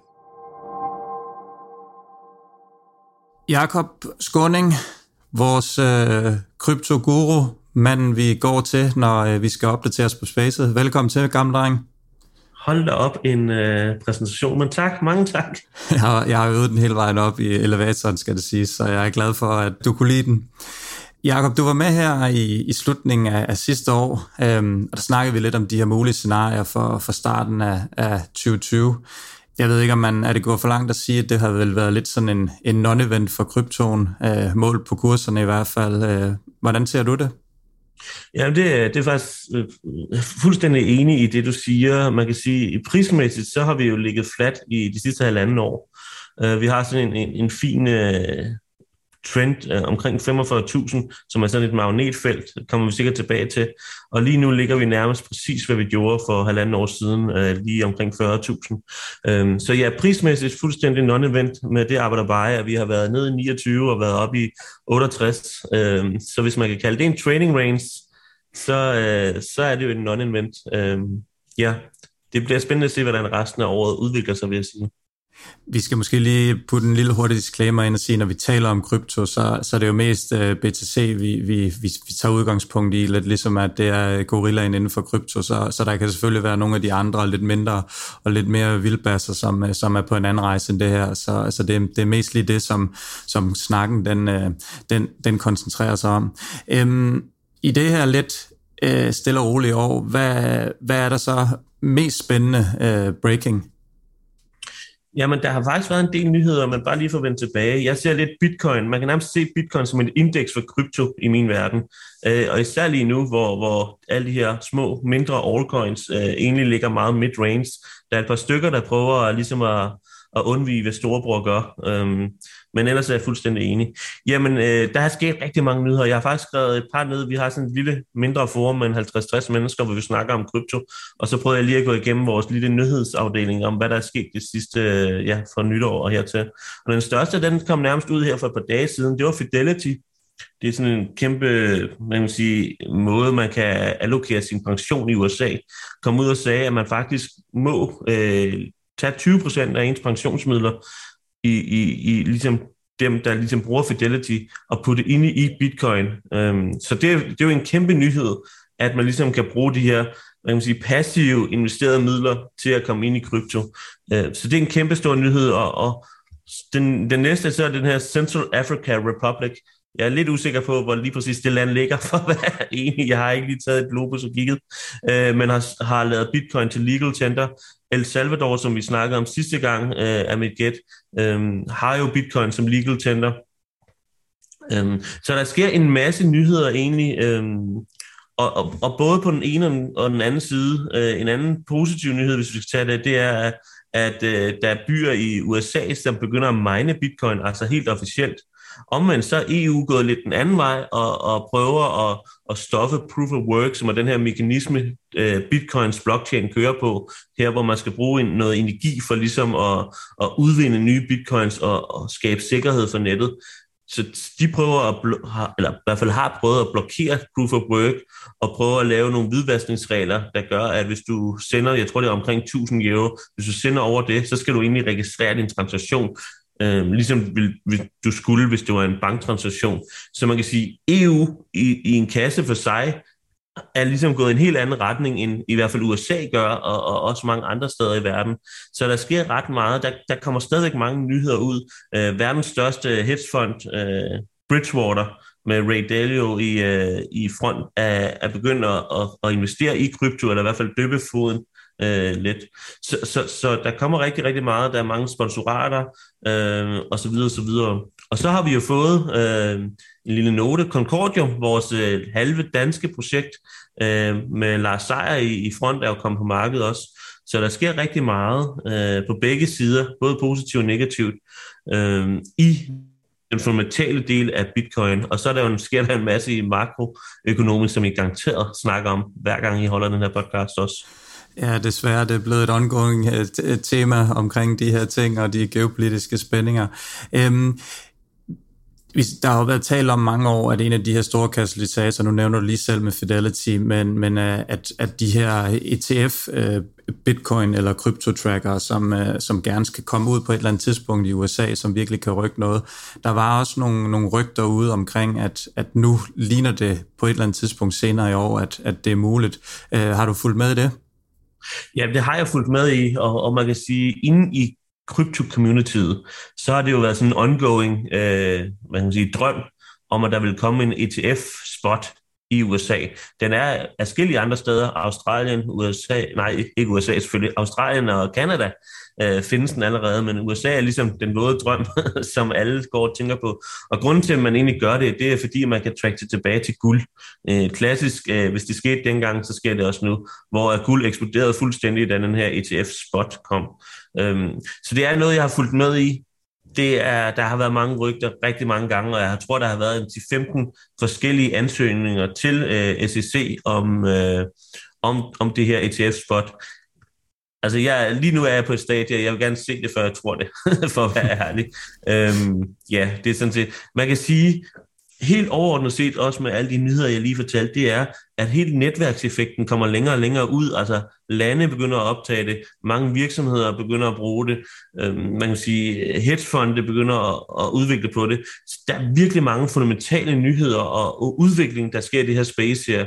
Vi er ikke kommet til ETF Spot, men der er altså meget rundt omkring det, og det er begynder faktisk at være relativt nemt at blive eksponeret mod kryptomarkedet, om det så er spot, altså hvor, hvor den underliggende asset faktisk er bitcoin i det her tilfælde, eller om det er en futures, det, det er sådan lidt forskelligt. Men der begynder virkelig at komme efterspørgsel generelt set på eksponering mod det her marked her. Er der kommet nogle øh, opdateringer af selve blockchainen? Øh, der kommer løbende nogle opdateringer. Øh, man kan sige, på, på det her tekniske niveau, øh, hvor jeg er, og hvor, hvor vi er generelt set, så, så, så er det nok ikke noget, der er, sådan, er super meget værd at tale om. Øh, der, der bliver hele tiden udviklet, øh, man kan sige, Bitcoin Cores uh, notes, hvis vi skal gå lidt teknisk, er lige kommet med en, der hedder 0,23, tror jeg den hed, så jeg skal opdatere min Bitcoin note, uh, er lige kommet ud, og det, det er meget med at øge privacy i Bitcoins core, kan man sige, altså blockchain. Altså, hvordan kan man gøre, at man ikke kan tracke de her transaktioner øh, og, og bevare anonymiteten, som jo egentlig er et stort issue, og, og ikke nødvendigvis, måske overraskende for mange, ikke super anonymt at bruge bitcoin. Så der bliver forsket rigtig meget af det hele tiden. Så, så, så det, der er en, hele tiden en udvikling, men det er, det er ikke, hvor man ligesom siger, okay, nu putter vi en helt ny teknologi ind, der gør, at det ved jeg ikke, nu kan vi teleportere til Australien eller et eller andet. Det er mere sådan noget, nu, nu har vi sat, øh, nu har vi malet døren rød i stedet for grøn. Ish. Men jeg tænker lidt på, på det her, fordi det er jo den her ongoing debat om, om det skal være helt anonymt eller hvad. Jeg, jeg ser det da egentlig sådan, at, at vi skal jo gerne hen imod en verden, hvor at, at transparens på en eller anden måde er fint. Jeg øh, har ikke tænkt mig at, at, at købe øh, våben og sende til et eller andet, andet land med, med bitcoin. Jeg vil bare gerne have et, et effektivt betalingsmiddel, øh, uanset hvor jeg er hen i verden, så jeg, kan, øh, så jeg kan flytte mine penge hen, hvor jeg vil. Så, så bliver der stadigvæk sådan kæmpet lidt omkring det her med, som du siger, med det her tal, nu har jeg ikke lige 0,23, og det er gået mod, bliver der stadigvæk sådan battlet lidt om, hvad det skal være, Øh, nej, det gør der faktisk ikke. Øh, altså med det arbejder bare, altså selvfølgelig hvis vi går helt ned i nitty gritty, så, så, så er der nogle forskellige fraktioner i bitcoin, der, der, der er ved forskellige retninger. Men hvis vi tager det på vores niveau overordnet set, så er det, øh, så er det mod mere anonymisering, men det er museskridt for at være helt ærlig. Altså du kan få andre coins, og andre metoder til at lave transaktioner, der er langt mere anonyme end bitcoin i princippet. Det er faktisk, øh, for at være ærlig, ekstremt svært at være anonym i bitcoin. Øhm, og, og jeg, jeg, jeg er delvist enig i, at det vigtigste, vi kan få, det er en åben transaktion øh, i alle verdensdele. Problemet er lige så snart, at anonymiteten ikke er der, så kan, så kan ligesom staten og virksomheder gå ind og bruge den manglende anonymitet til faktisk at lave begrænsninger så det du siger med, at jeg vil faktisk bare gerne transducere fra den ene til den anden, jamen hvis du lige pludselig har, der er krav for, at du skal notificere øh, din bank eller din stat for at lave de her transaktioner, så kan du også lige pludselig blive begrænset i det. Øhm, så, så hele pointen er jo, at du skal kunne frit, frit trans- lave transaktioner overalt, du vil i verden. Øhm, ja. Jeg tænker bare, øh, at det gør ikke noget, den er øh, øh, hvad hedder det nu, transparent, den transaktion, hvis den ikke er ulovlig. Så man kan sige, at, at den sådan lige bliver on your face tydelig, gør vel ikke så meget, men det man kan finde ud af, hvis der er noget, noget skidt, i, skidt i mosen, eller der er noget, der bliver hacket, eller noget, som vi har set flere gange, at man så har muligheden, hvis man bruger ressourcerne på at finde frem til, hvem det er, der er skyldig. Jeg ved ikke, om man kan sammenligne det lidt med et lommetyveri. Hvis, hvis alle politiets ressourcer der, blev sat ind på at finde ham, der, der bøffede din iPhone, da du gik ned og strøget den anden dag, så er mulighederne der jo også, men det er jo bare meget få ressourcer, der bliver allokeret hen imod det. Øhm, så, så det er jo mere sådan teoretisk, at man i princippet kan, kan fange den her person. Øhm, så det er jo mere det i forhold. Ja, men du siger ulovligt, men ulovligt for hvem? Ikke? Fordi vi kan da godt blive enige om den danske stat, at hvis du overfører bitcoin for at købe en ny banton så går de nok ikke imod det. Man kan sige, nu så vi jo en, en relativt stor nyhed i Danmark om, øh, at øh, Ekstrabladet havde nogle journalister, der skulle købe en bil i Ukraine. Øh, og de havde ikke nogen kontanter, da ATM's var lukket, og derfor så brugte de bitcoin. Der var åbenbart en venlig mand, der sendte nogle bitcoin for at købe en bil. Så er det ulovligt? Nej, ikke for os. For ukrainerne? Nej. Hvad med russerne? Er det en god idé? Er de måske terrorister? Oh, må øh, Rusland gå efter terrorister på andres jord? Ja, det kan det godt være, de må det. Så lige pludselig kan de lovliggøre det ved, at de kan finde ud af, hvem det var. Så, så, så, så det er jo spørgsmålet om, hvem det er ulovligt for. Ikke? Og det, det bedst mulige i min verden er, at det er 100% anonymiseret. Altså, fordi at det, det er jo ikke, man kan sige, betalingen. Hvis du vil købe 2 gram has, så er det jo ikke betalingen, om du bruger kontanter, dankort, MobilePay, bitcoin, der er ulovligt. Eller bytter det for et for. Ikke? Vil du så gøre foråret ulovligt? Det gør man jo ikke. Det er jo, det er jo, det er jo købet af hassen, der er ulovligt. Det er jo ikke betalingen, kan man sige. Så, så jeg går meget ind for, at det bliver mere anonymiseret. Øh, men det betyder ikke samtidig med, at jeg går ind for, at man skal gøre alle mulige lovlige ting, selvfølgelig. Jacob, jeg kunne godt lige tænke mig at tale lidt om den her definering af, af bitcoin, øhm, fordi der er jo mange eksperter, som, som vi har talt med tidligere her i podcasten også, der er ude at sige, at det her det er, det er et inflationssikkert asset, øh, det, det kan sammenlignes med, med digital guld. BTC er faldet ret kraftigt siden sådan den seneste top i, i november, øh, primært sammen med tech, som også toppet ud i november. Så den her definition omkring inflationssikkert og det digitale guld, øh, den er vel lidt misvisende i øjeblikket at, at definere den sådan, eller hvordan ser du på det? Jamen det er jeg fuldstændig enig om. Altså jeg synes det er fjollet, øh, hvis jeg skulle sidde her og sige, at bitcoin er den, den bedste modstand mod inflation, for det er jo ikke det, vi har set. Øhm, og jeg er jo teknisk analytiker, så jeg har svært ved at tale imod, hvad jeg ser på charten. Man kan sige, at, at guld har det, har det performet godt her i inflationen. Det er op 3,7 procent øh, year to date. Um, det, det vil jeg heller ikke mene. Men det er klart, der er super meget usikkerhed, og som vi snakker med nyhederne, um, der, der, der er rigtig mange nye mennesker, der kommer ind i det her marked. Og når rigtig mange nye mennesker fra den hvad kan man sige, gamle verden kommer ind, så bliver makroøkonomiske ting mere påvirket øh, i bitcoin, så, så, så vi ikke ser de her øh, boom and bust cykluser, som fuldstændig var uafhængige af, af markedet generelt set. En anden ting er jo også, at, at nu havde vi covid-19-krisen, øh, som jo, hvad var det, en Bertrand trend på to uger, og så var det slut, ikke? Og hvis vi kommer til at se en større recession eller en større fald i aktiemarkedet, så er det jo første gang, bortset fra covid-19, hvor bitcoin egentlig har været i, i, i sådan et marked. Så det bliver også spændende at se man siger, jeg så faktisk, eller hørte en, en ret god podcast med Henrik Druseberg på Ophelia Invest. Øh, det er den her, han er relativt anerkendt. Jeg har faktisk været ude og snakke med ham et par gange. Vi er ikke helt enige om bitcoin, øh, men nok om det. Men han siger jo, at der er jo en 3-4 events, der egentlig sker i verden lige nu, som er vigtigere end Ukraine for eksempel, hvilket er svært at se i det her nyhedsbillede, vi har lige nu. Så tilbage til bitcoin, inflationsheds. Lige nu er det i hvert fald ikke sådan.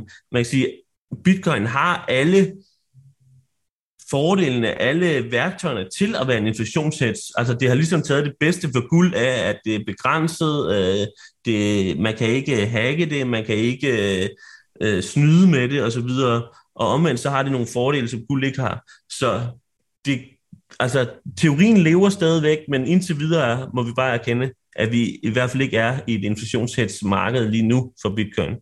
Nej, det er jo det her med det, det risk-off asset, de her high class, som, som falder meget, når det sker, så, så falder folk også ud af, af kryptoen. Det er jo, øh, nu apropos Henrik Drosbjerg, som er en fantastisk fornuftig mand, man kan sige, at, at det er måske til det lidt mere unge segment, øh, sådan umiddelbart, at det her kryptospekulation, hvis man kan kalde det det, og øh, så, så, så det er måske folk, der lever lidt mere på kanten, som har købt det her, og det er klart, at, at dem, som også har nogle af de mindre tech-selskaber og, øh, hvad hedder det nu, nu øh, biotech og sådan nogle ting, hvis de lige pludselig ser, at deres portefølje skrumper meget i takt med, med deres primære investeringer, jamen så har de måske også en tilbøjelighed til at sælge lidt ud af den her krypto. Det er i hvert fald, øh, det er i hvert fald min taste omkring Men det. der er ligesom to sider, og jeg er helt enig i det, du siger.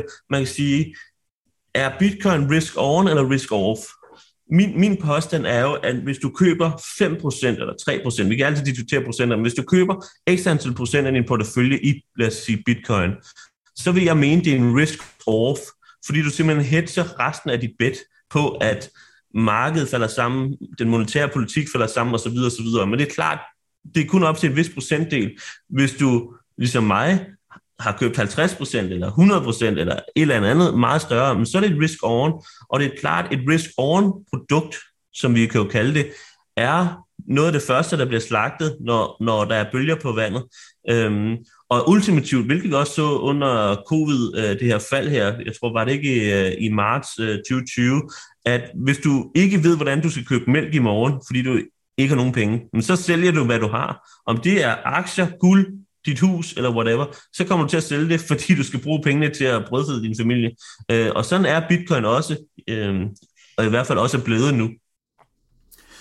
Lad os prøve at øh, se lidt fremad mod, øh, mod resten af året. Øhm, helt overordnet set, hvad, hvad tror du, der er i vente for, for bitcoin? Jamen, hvis jeg må tage lidt tilbage, nu snakkede vi om, om det er risk off, eller, eller risk on, og om det er en inflationshæst så videre. Hvis vi lige skal have nogle tal på bordet, bitcoin er steget 180% de sidste tre år. SP 500 er steget 9%, guld er steget 20. For bunden af corona, der er bitcoin steget 400, SP 500 er steget 92, og guld er steget 28. Så, så, så vi er jo i et momentum opad. Men det her er samtidig den, ligesom vi startede med at snakke om, markedet har kørt i flat i halvandet år, hvis vi, vi, hvis vi anser 29 til 68.000 dollars for et trading range som for flat. Øhm, så vi er i momentum opad stadigvæk, men prismæssigt, så, så, så, så døde vi lidt halvvejs til toppen, hvis, vi, hvis jeg må være så, så fræk at sige det. Hvis vi skal over i en bulltrend, så er det klart, at 45.000 og så 50.000 skal, skal vi overvinde, før at vi kan begynde at teste all-time high, og det skal overvindes på en måde, der gør, at, at vi, vi kommer ud af den usikkerhed, der er, og, og, og den usikkerhed, der er, fordi hvis vi går ind i bitcoin, så er bitcoin ekstremt bullish på stort set alle parametre ud over prisen. Og det er jo så desværre prisen, der er afgørende for, hvordan vi anser det i sidste ende. Og da aktiemarkedet og bitcoin er ekstremt korreleret, så skal vi måske i virkeligheden bare gå over til aktiemarkedet og kigge, hvad er det, vi ser der. Øhm, og, og, og lige nu, så, så ser aktiemarkedet jo vagt ud. Øh, det har jeg garanteret også snakket om. Øh, I snakker meget om IT, ved jeg, øh, aktier, men også generelt set, så, så er det jo det er ikke rigtig svagt, det er heller ikke rigtig stærkt, det er sådan en eller anden ting i midten, og det er en lille smule udefinerbart, som jeg sagde øh, tidligere, at, at det er lig, ligesom, at det ikke er frygten for prisen, det er mere frygten for, for usikkerheden i sig selv, øh, der er i markedet lige nu, som, som jeg ser det i hvert fald. Altså, Covid-19 var et, et stort anslag i, i markedet. Altså, hvordan er vi kommet over det? Kina er stadigvæk lukket helt ned. Vi har hele Ukraine og så videre.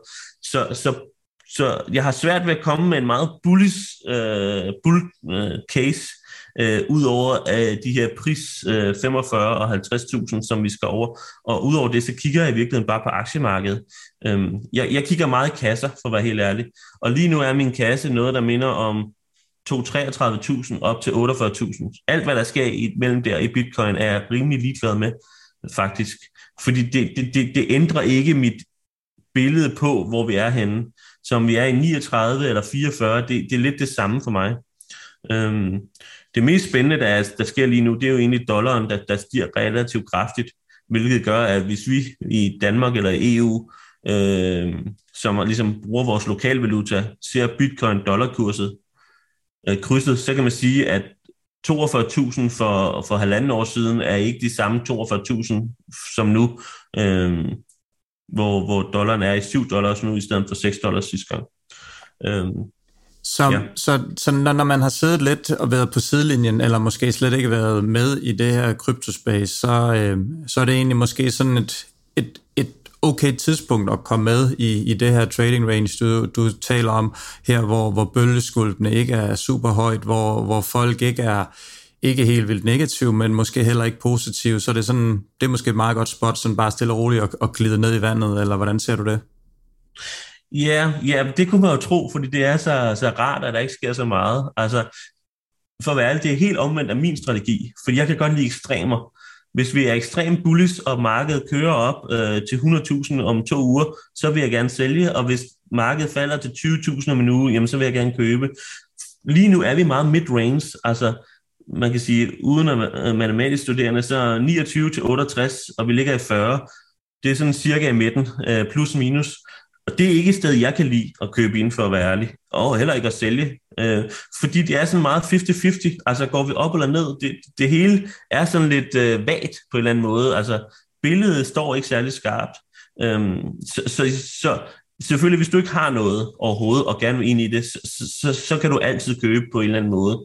Øhm, men hvis jeg skulle købe nu, og jeg har jo købt nogle små positioner i nogle andre coins, øh, som så fejlede, og jeg solgte dem igen, men så gør jeg det med meget, meget lavere positionsstørrelse. Øh, og det synes jeg egentlig er måske det bedste råd, jeg kan give videre lige nu, det er, hvis du har 100.000, du vil købe for, så køb for 10.000.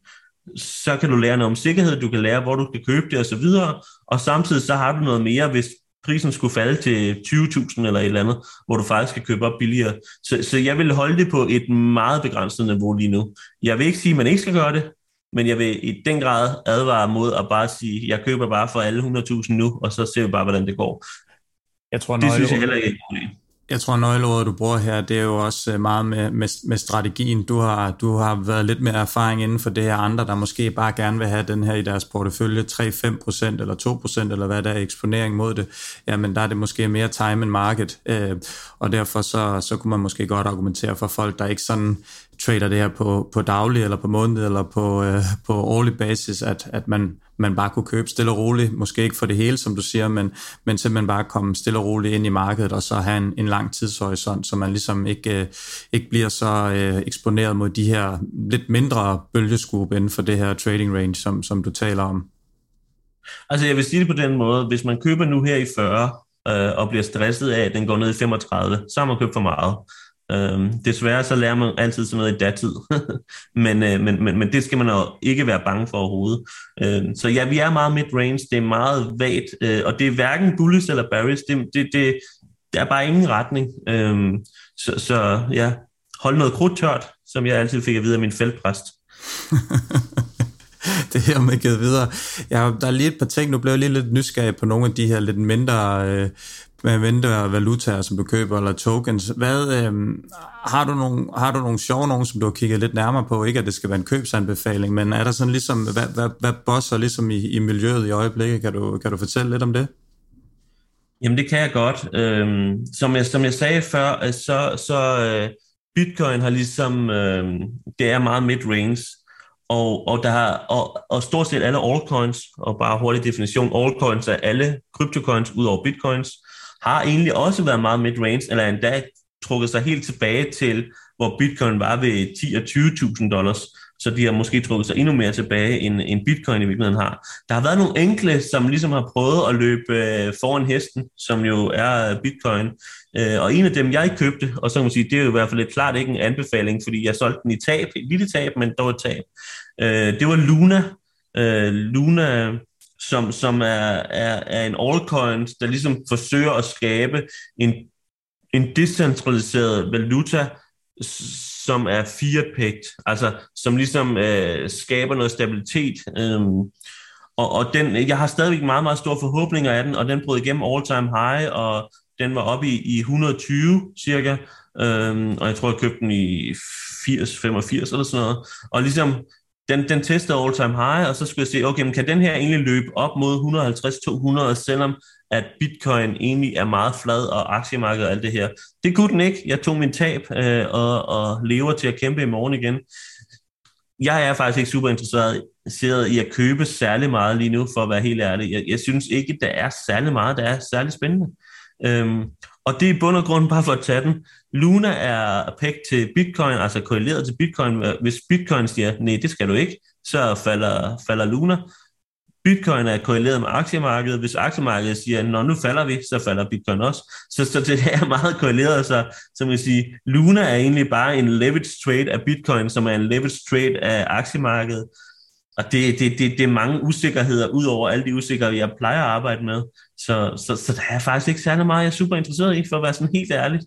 Øhm, så jeg vil egentlig nødig, udover lige den her, hvor jeg så kan sige, at jeg tager penge, jo egentlig øh, snakke om særlig mange altcoins, for jeg synes ikke særlig mange af dem er specielt interessante og det skal der være helt, helt frit for, øh, også om du ikke vil køre videre med hårdt på med investeringerne i øjeblikket.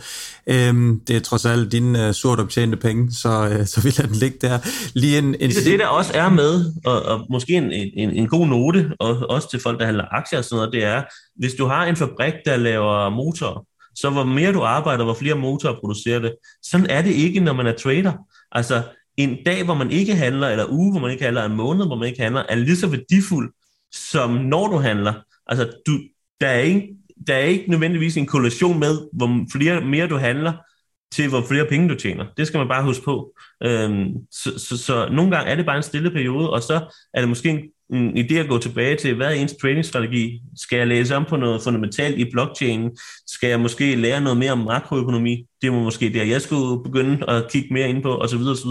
Så, så fordi man ikke trader en dag eller en uge, så er tiden ikke nødvendigvis spildt. Det er bare ja, vigtigt at tage med.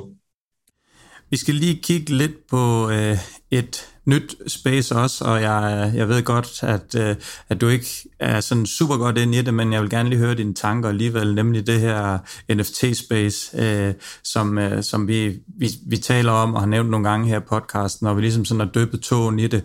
Øh, inden for det her, hvad, hvad har du fulgt med i her? Jamen, det er, det er et, øh, et spændende nyt sted, øh, og uden, jeg håber, jeg får for mange kritikere, øh, det plejer kryptomarkedet nemlig at være god til at kritisere for nogen, der ikke synes, at alt bare er fantastisk. Øhm, det er ikke et sted, jeg er super meget inde i. Jeg har købt en NFT i mit liv, det er cirka et halvt år siden, og jeg tror, jeg har brugt 18 dollars på det. Og jeg, lige nu er jeg faktisk lidt i tvivl om, hvordan jeg skulle sælge den, hvis jeg nogensinde skulle sælge den. Generelt set, så anser jeg det her for en helt ny teknologi, lidt ligesom vi så ICO-boomet i 2017. Øhm, og det, det, der sker med sådan noget, det er, at der bliver lavet en masse, der bliver innoveret en masse, der sker en masse ting, og der bliver også ødelagt en masse ting. Det vil sige, at nogen tænker, jeg kan lave det her, jeg kan bruge, gøre det på den og den måde, så finder, går der tre måneder, og så finder ud af, det kunne jeg ikke alligevel. Og udfordringen med ICO-boomet, det er så, i mellemtiden, så har du fået 10 millioner dollars i funding, øhm, og så er der nogen, der taber en masse penge. Men jeg ser det lidt som ICO-boomet. Der er en masse, der bliver lavet, der er en masse innovation, der er en masse, der bliver ødelagt, og 90% af alle de her ting kommer til at forsvinde igen. Øhm, hvis man virkelig har styr på det her space, så tror jeg, der er noget værdi at hente. Det var der i hvert fald øh, tidligere.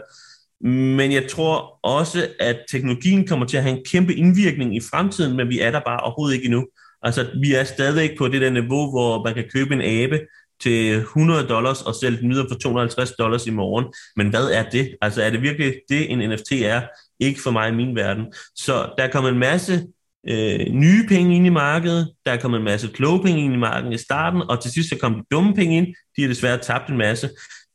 Lige nu er vi ikke et sted, hvor NFT, NFTs er et sted, hvor det kan bruges uden om de her fjollede aber i min verden.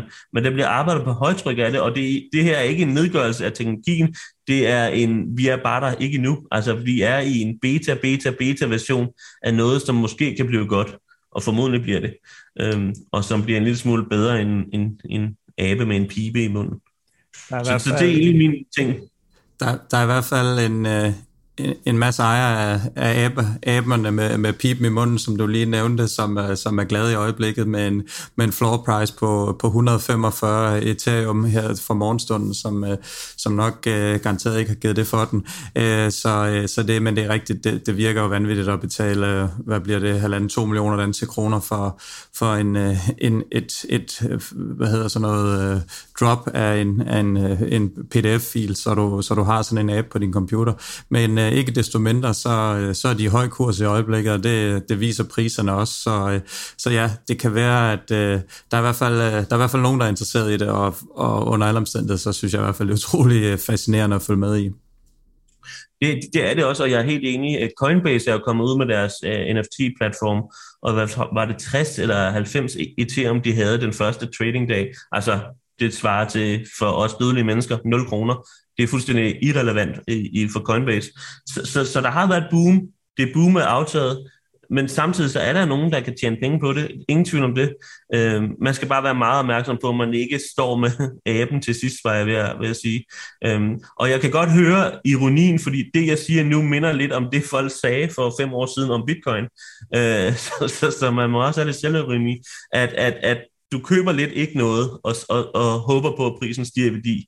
Øh, men, men ja, det, det er, jeg ved ikke, hvis bitcoin er high, high risk, så, så er det her ja, endnu mere øh, på en eller anden måde. Ja. Så, må, øh, så, må, så må folk grine lidt af dig om fem år, når de møder dig på strøget. Det er jeg nok sikker på, at øh, du overlever alligevel. Jakob øh, Skåning, som altid en kæmpe fornøjelse at have dig med øh, til at gøre os lidt klogere på det her. Tak for din tid.